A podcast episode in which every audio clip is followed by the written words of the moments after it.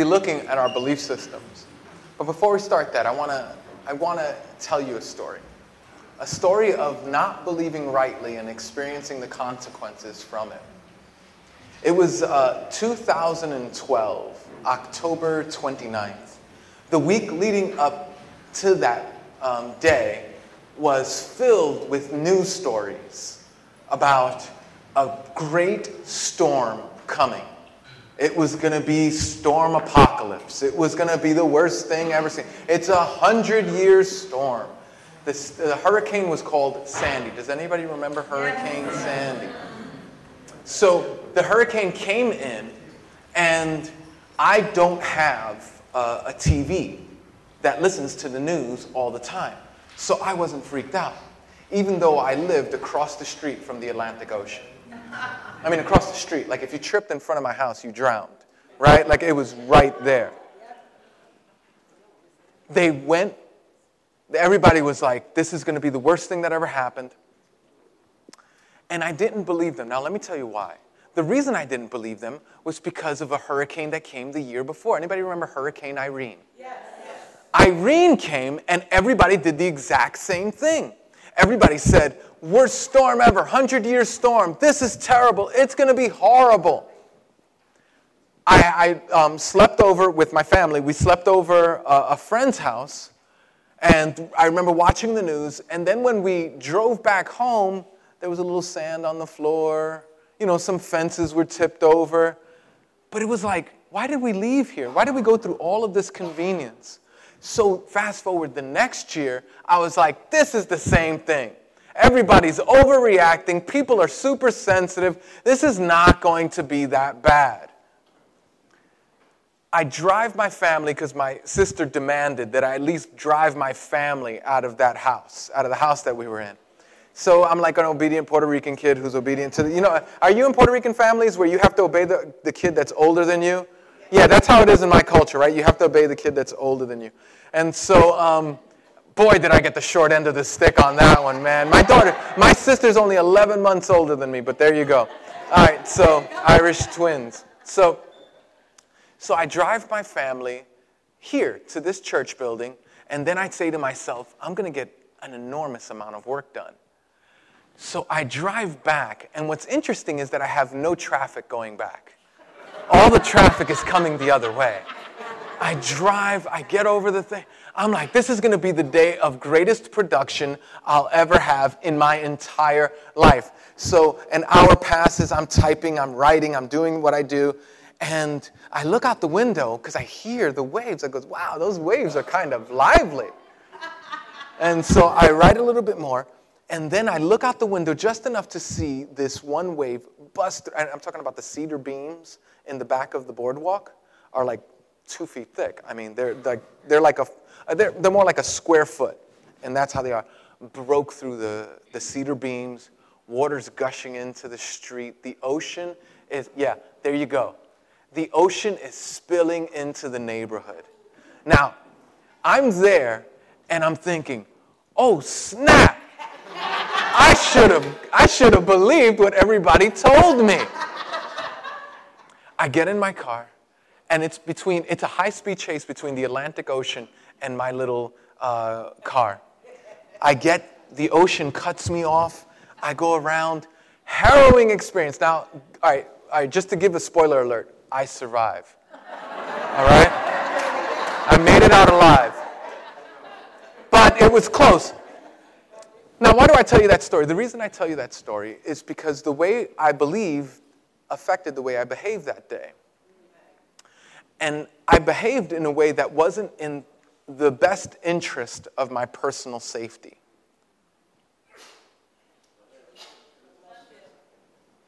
Hmm. I wonder if this is not something that you have experienced yourself.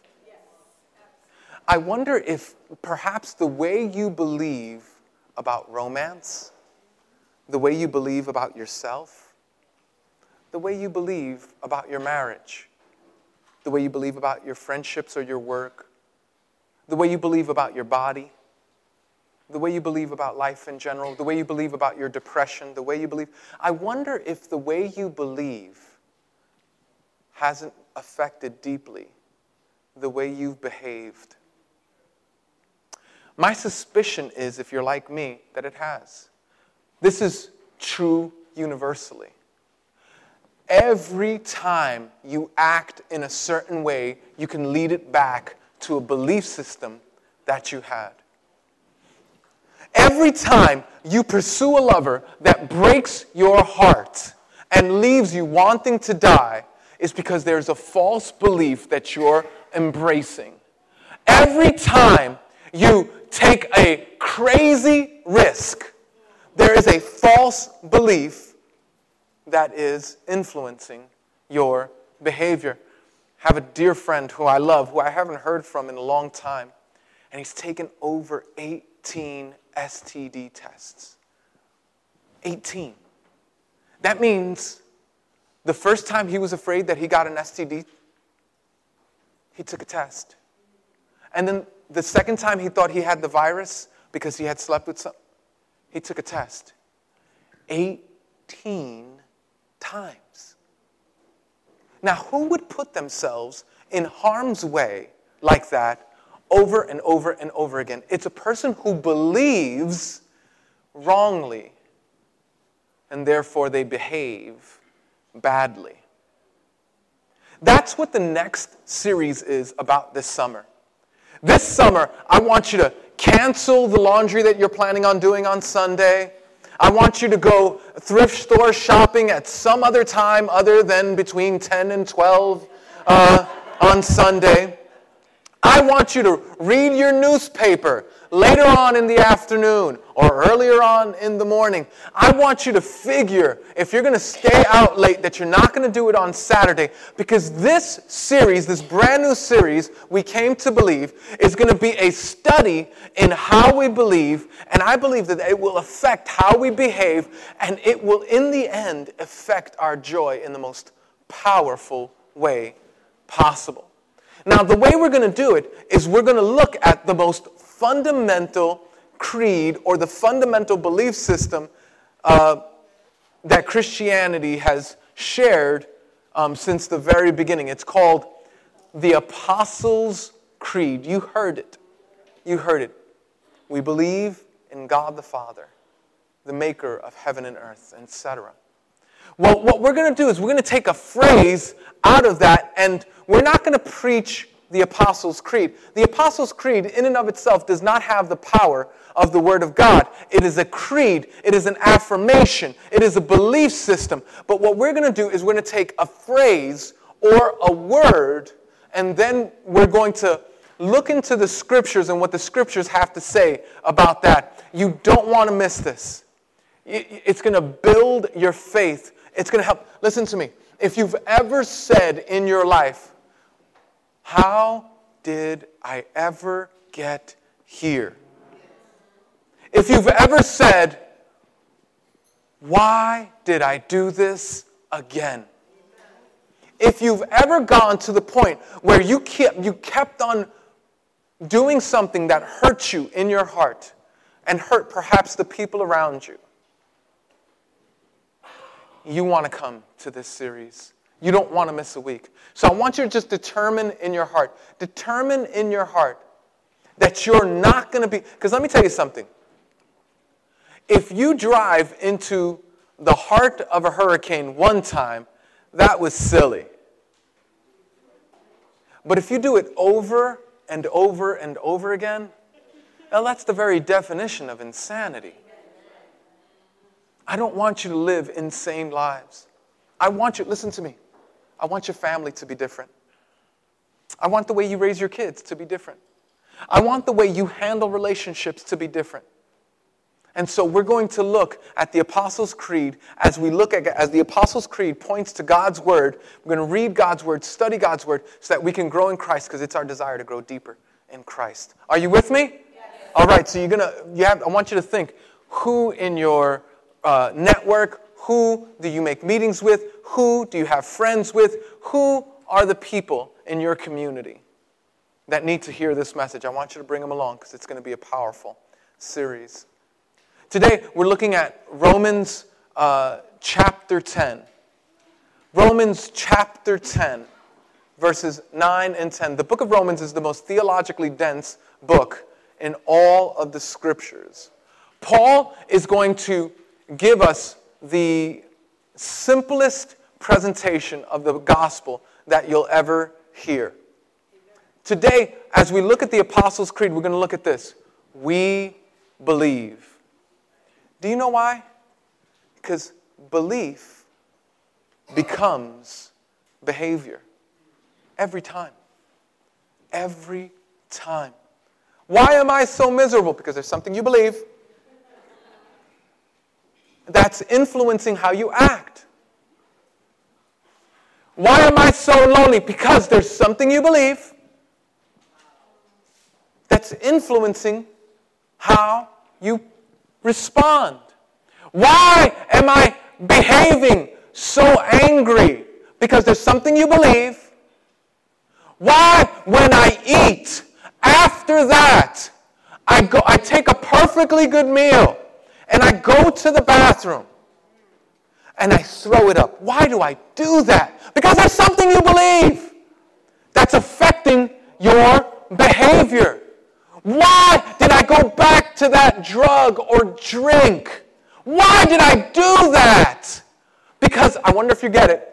There's something you believe that's affecting your behavior. Why did I spend more money than I had?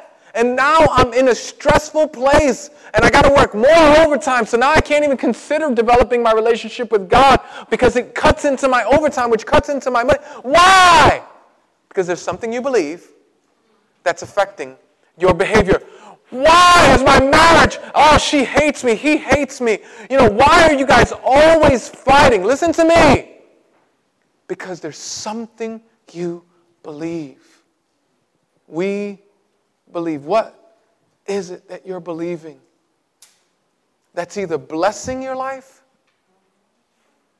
or leading you to bad behavior. Because so you know, belief becomes behavior. Belief reproduces something. Thoughts and commitments and ideas produce something. They do. Paul knew this. God knew this about us. And so, what he wanted to do was give us the simplest understanding of the gospel, which, by the way, will affect every area, every instance, every moment of your life. The gospel will affect everything. So, Paul gives the simplest presentation of the gospel. We're looking at Romans chapter 10, verses 9 through 11. Why don't we stand up and look at this together?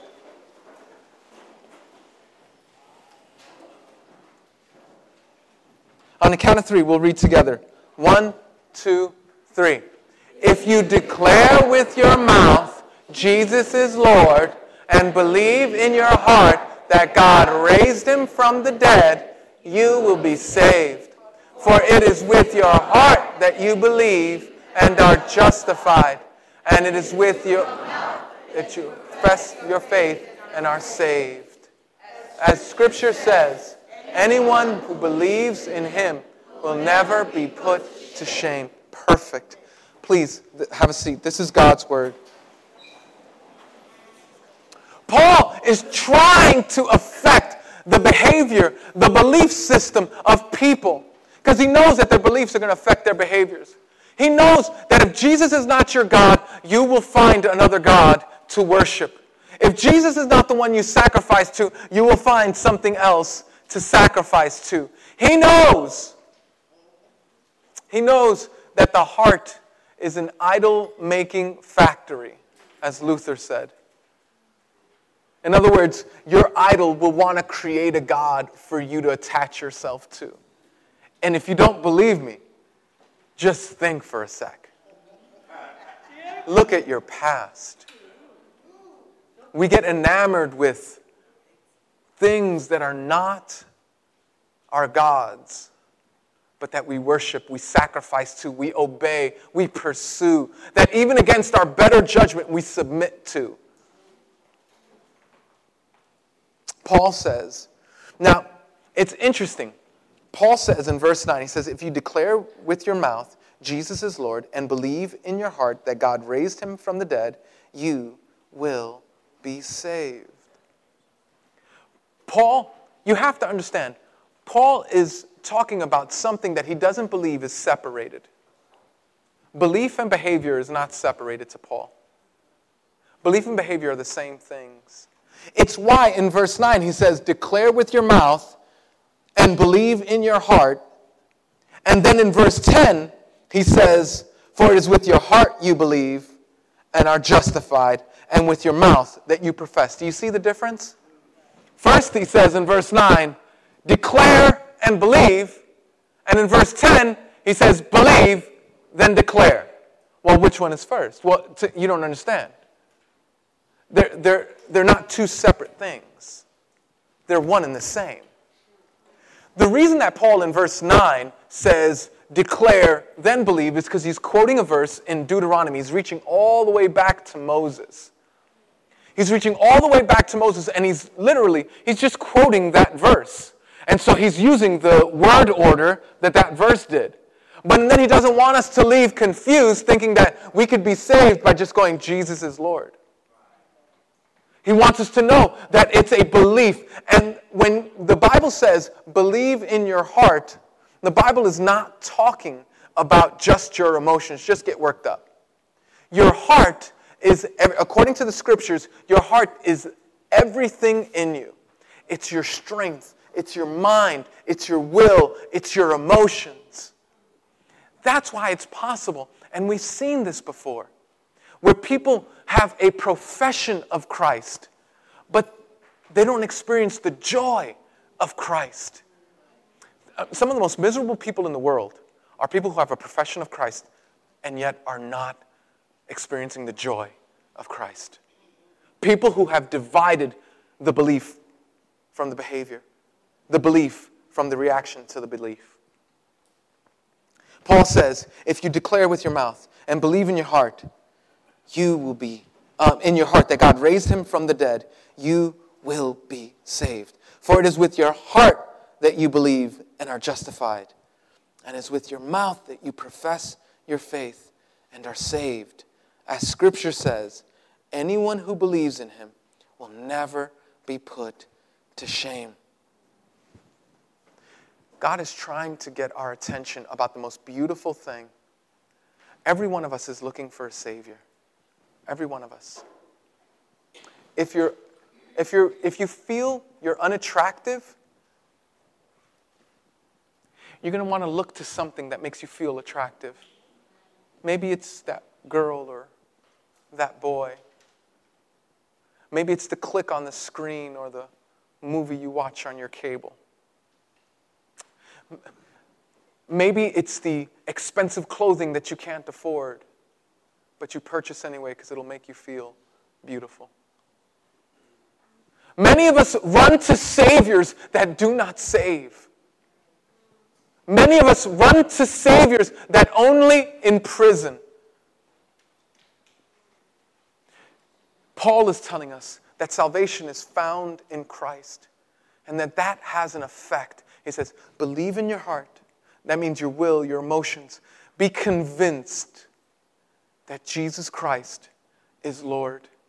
In other words, when you're lonely, Jesus is the way to out of my loneliness. When you're depressed, Jesus is the way to save me out of my depression. When you're, when you're angry with yourself and you want to cut yourself, Jesus is the way out of my pain. When your mind is betraying you, Jesus is the way out of my mental unrest when there's a compulsion to go and do something that you've done before, but that you know is only going to bring pain, suffering, and sorrow, Jesus is the way out of my pain. Jesus is the way out of the suffering of my past. If you have an illness presently, Jesus is the way through my illness. In every area of life, Jesus is salvation. Jesus is the answer. Jesus is the way, the truth, the life. For it is with your heart that you believe and are justified, and it is with your mouth that you profess your faith.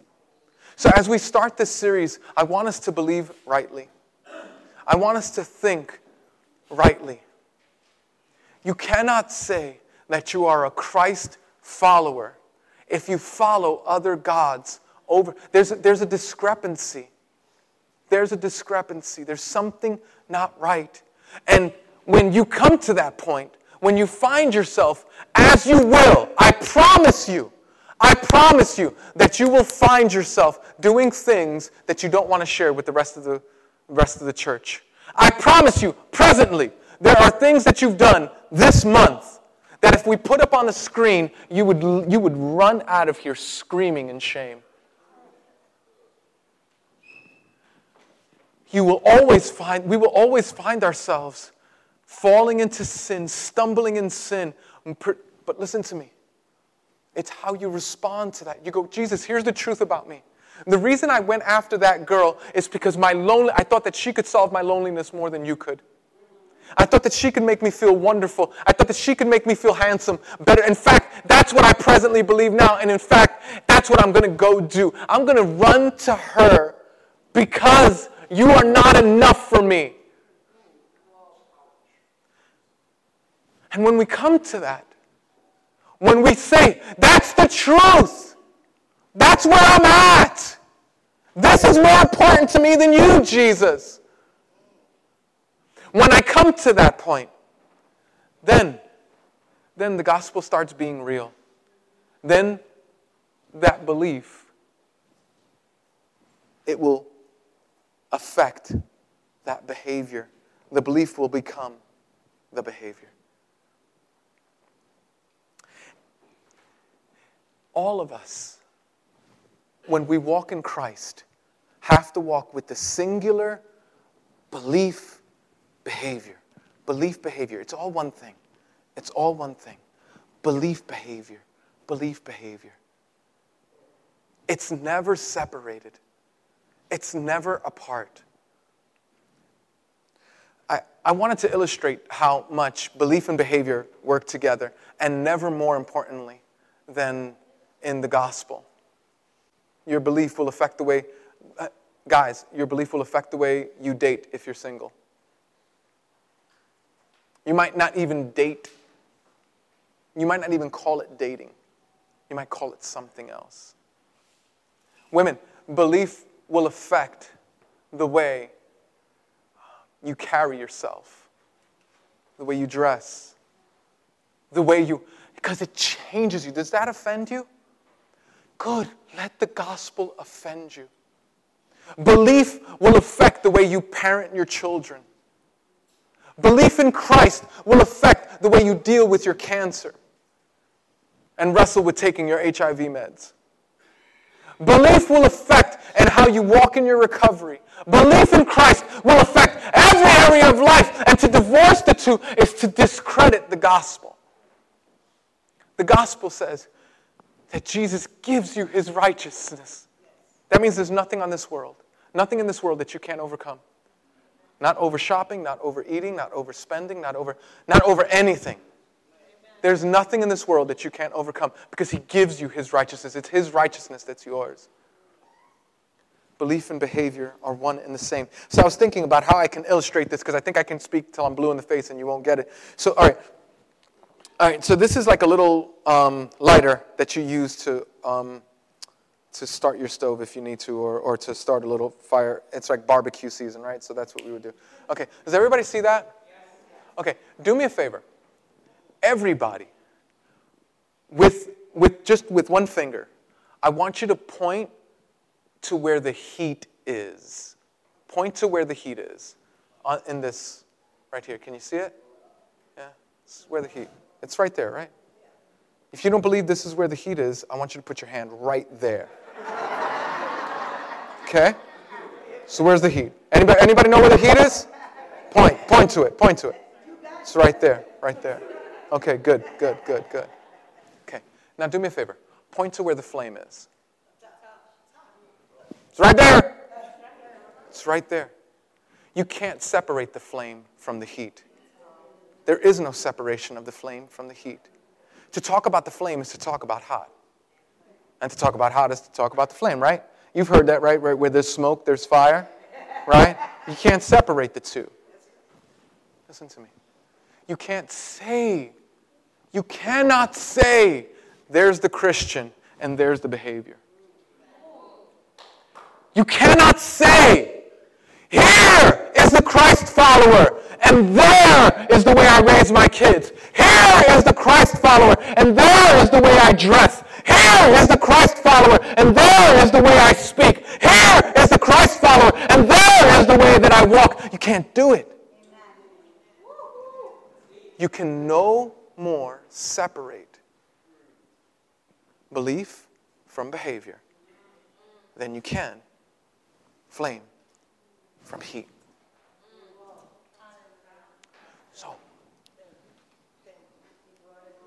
So listen.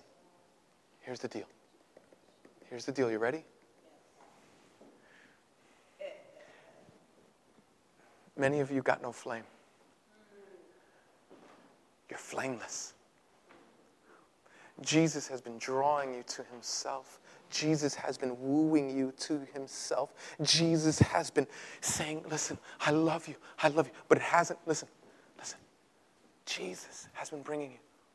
But you haven't said, Jesus, my life, my heart, my aspirations, my new hopes for my marriage, my family, my body, my thinking, my future, my finances. It's all affected in you. You just haven't surre- you just haven't said Jesus. You haven't believed in your heart. And therefore it's affected your confession. Do you see that? And I just want you to know that's really good news. That's good news that you, that you right now have figured out that you're as messed up as you really are. Because we're really messed up. We're really messed up. Let's stop pretending, please. I don't want us to be a church. I don't want us to be a church of a group of people who come together on a Sunday to get their fix and then live like Jesus doesn't exist for the rest of the week. It's not a gospel presentation. Belief, the, belief affects behavior. You know what that means? That means that means your belief will affect your sexual orientation. Are you affected by that? Are you offended by that? It will. Belief will affect your promiscuity, how you think about being with whoever you want. Belief will affect how you spend your finances. Belief will affect at how you look at other Christians when they're not behaving up to your standard. And you'll go, "Oh my gosh, that's exactly what I look like." I'm convinced. I'm convinced that whenever I see somebody rebel against God, I'm looking at a visual illustration of my own rebellion against God. My wife has asked me, "You know, how could you be so patient?" And number one, I go, I remind her, I'm not a very patient person. But it makes me weep when I see people behaving just like me. And that Jesus gives me so much mercy, so much kindness, so much love. Belief in Christ will change everything. Because belief eventually becomes behavior. This entire series, we're going to be looking at our beliefs. In this entire series, we're going to be asking God to change us on the inside. Jesus, Jesus is better than the taste of the chocolate. Jesus is better than the taste of the alcohol. Jesus is better than the taste of the kiss. Jesus is better than the taste of the dress, the taste of everything that you get that you think will make you happy but will only rob you of your joy. Jesus is better. Jesus is better. So you're here and you go, Oh, I don't know. I think that there was a flame, but there's no fire. I'm glad. All of us get there at some time. I want you to come to Jesus. I want you to go, Jesus, I want, I want to believe in my heart. Isn't it precious how Paul affects every moment of time in this one sentence? For it is with your heart that you believe and are justified, and it is with your mouth that you profess your faith and are saved. as scripture says, anyone who believes in him will never be put to shame. He affects every ever our life. Our present belief in what Christ has done in the past will lead us to never be put to shame in the future. Do you see how every moment of life is infused with the joy of the gospel? You're sad. It's because you're not looking at the gospel rightly. And you're taking it from a guy who gets into severe depressions. You're, you're insecure. It's because you're not looking at the gospel rightly. You're taking it from a guy who knows no bounds to his insecurities. You, I could do this all day, guys. I love you. And I want you to experience the joy of Jesus. So, some of us just simply need to do an old fashioned word. It's called repentance. And repentance is simply changing your mind. And there's more to it, I think. I think that the, when the Bible speaks about repentance, it, it couples it with the fruit of repentance. Repentance is the changing of your mind. The fruit is it's belief behavior again. And so, what will it be? You have an opportunity today to say, Jesus, here's the truth about me. I think that the job takes care of all of my bills. Therefore, my job, whatever it says, I, because I believe that my job takes care of all of my bills, whatever my job says is the way I behave. You just need to repent of that. Some of you think that your beauty is found in a number on a machine in your bathroom floor. That's madness. That's crazy. That's insane. Think about how crazy that is. No, women, think about this for a second. Just think about this for a second. If we were in, say, two, three hundred years ago, the more plump you were, is the more sexy you were. So if they were on the scale and they were like under 200 pounds, they were like, come on, I gotta have some more turkey legs. Right? But now, we get on that same stupid machine and we let it dictate how we're going to be uh, how we're going to feel about ourselves. Oh don't do it. The gospel listen jesus has made you beautiful in the gospel. You are a daughter of the most high god. He's yours. Listen some of us thought it's my children it's my children. That's how i'm redeemed i'm redeemed by raising my children upright and then they go all wrong, and so you're now you're a bad person. Listen, sometimes, can I just tell you the truth? Can we just do this? Let's just kiss that demon on the lips. Let's just go, yup, yup, bad person, bad parent, bad husband, bad son, bad every. Let's just go ahead and agree, and then just go. Now, Jesus, from what I understand, my belief is, because I believe in my heart, my belief is, is that you recruit and accept husbands, bad sons, bad daughters, bad bad pastors, bad Christians. Like, that's from my experience. Would you receive me? And let me feel the love of the gospel so that I might walk in the light of the gospel and not in my faulty thinking. So repent.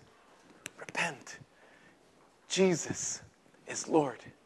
He died for your vile, wicked, grimy, nasty self. And he says, I'll give you my righteous, beautiful, holy self. And now we can walk as heirs of the King. Oh, with the Father. Listen, your earthly father, if it was he like mine that left when I was 11 years old, I have a heavenly Father who's never left. It's, oh man, I'm going to do it again. So here's the deal. I want you to come to Christ. I want you to commit to Christ. I want you to also commit to coming to this series. Now, we're going to hear someone's testimony about coming to Christ. And as we hear their testimony, I want you to rejoice in Jesus. Celebrate Jesus. Know that if you believe in your heart and confess with your mouth, that salvation is yours because belief in Christ will affect your behavior in Christ. And it'll only reveal what Jesus already knew that you were His all along.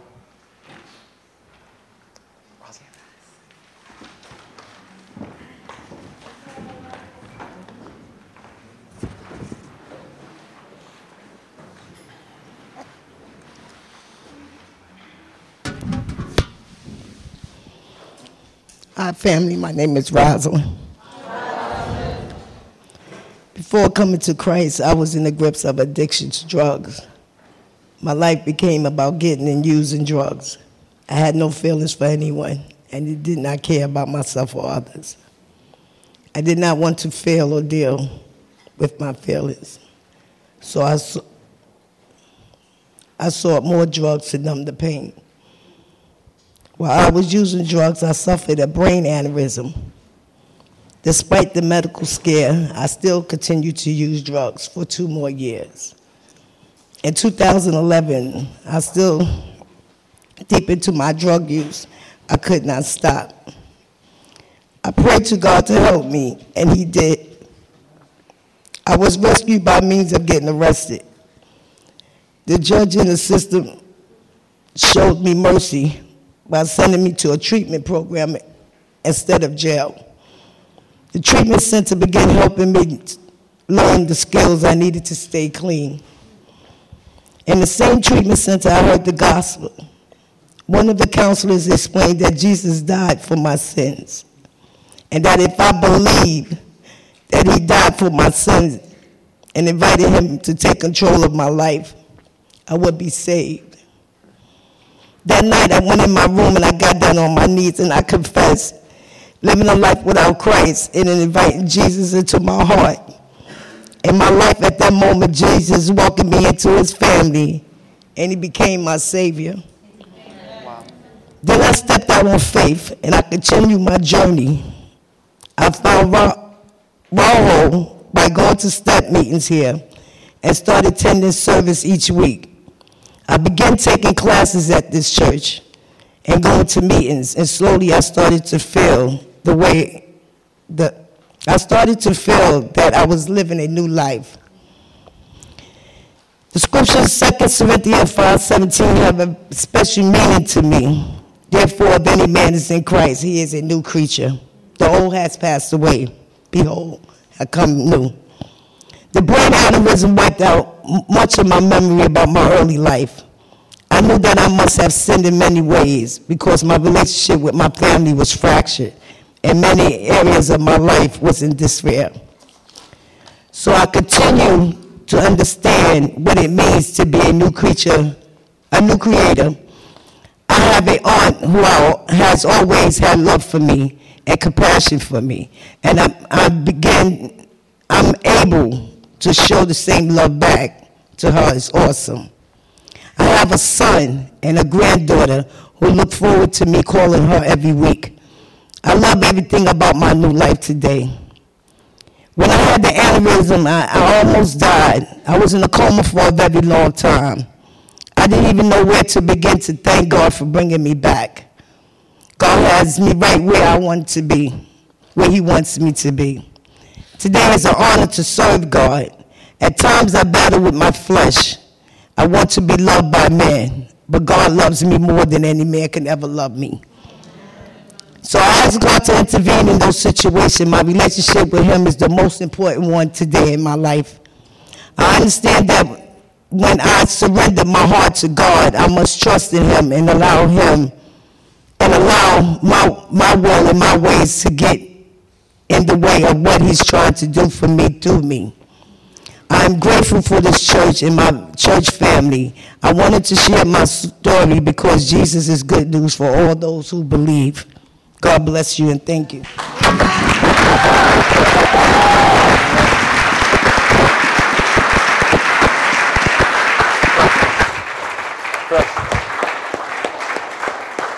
Awesome.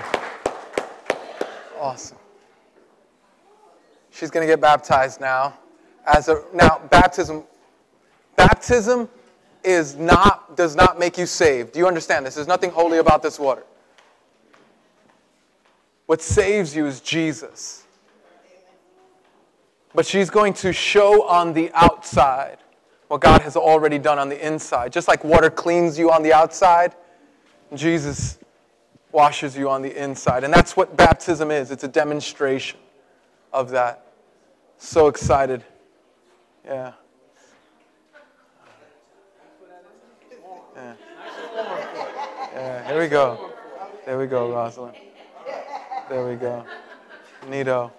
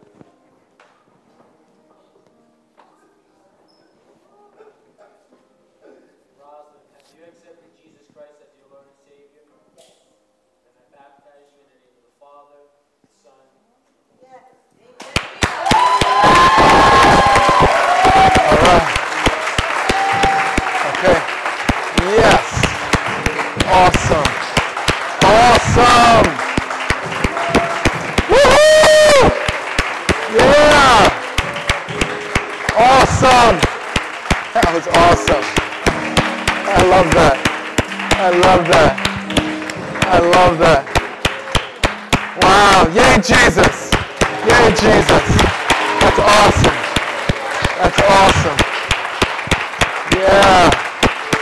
That's awesome.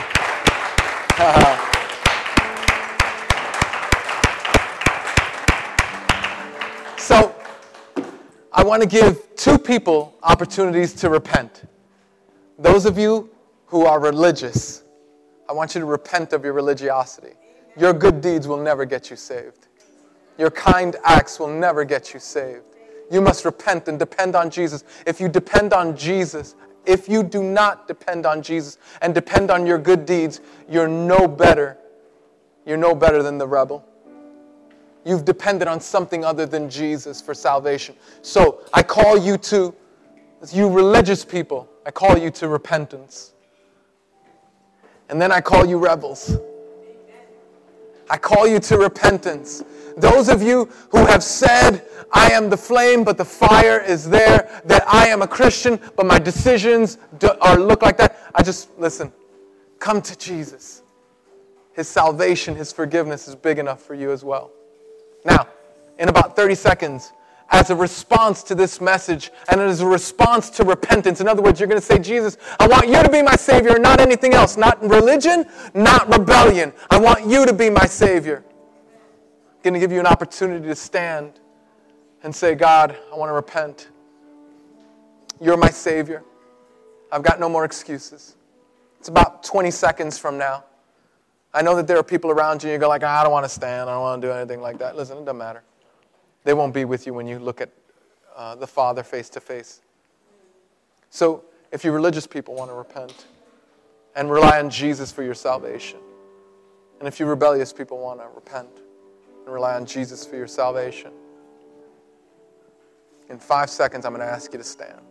Four, three, two, one. Those who want to repent, please stand. Yeah. Amen. Awesome. Awesome. Awesome. Awesome. Awesome. Awesome. Awesome. Awesome. Yeah. Yeah. Yeah. Amen. Amen. Amen. Yeah. Yeah. Yeah. Praise God. Praise God. What we're saying here, what we're going to say here is that I believe Jesus will save me. Save me from my good works and save me from my rebellious acts. Jesus is what we're relying on for our salvation.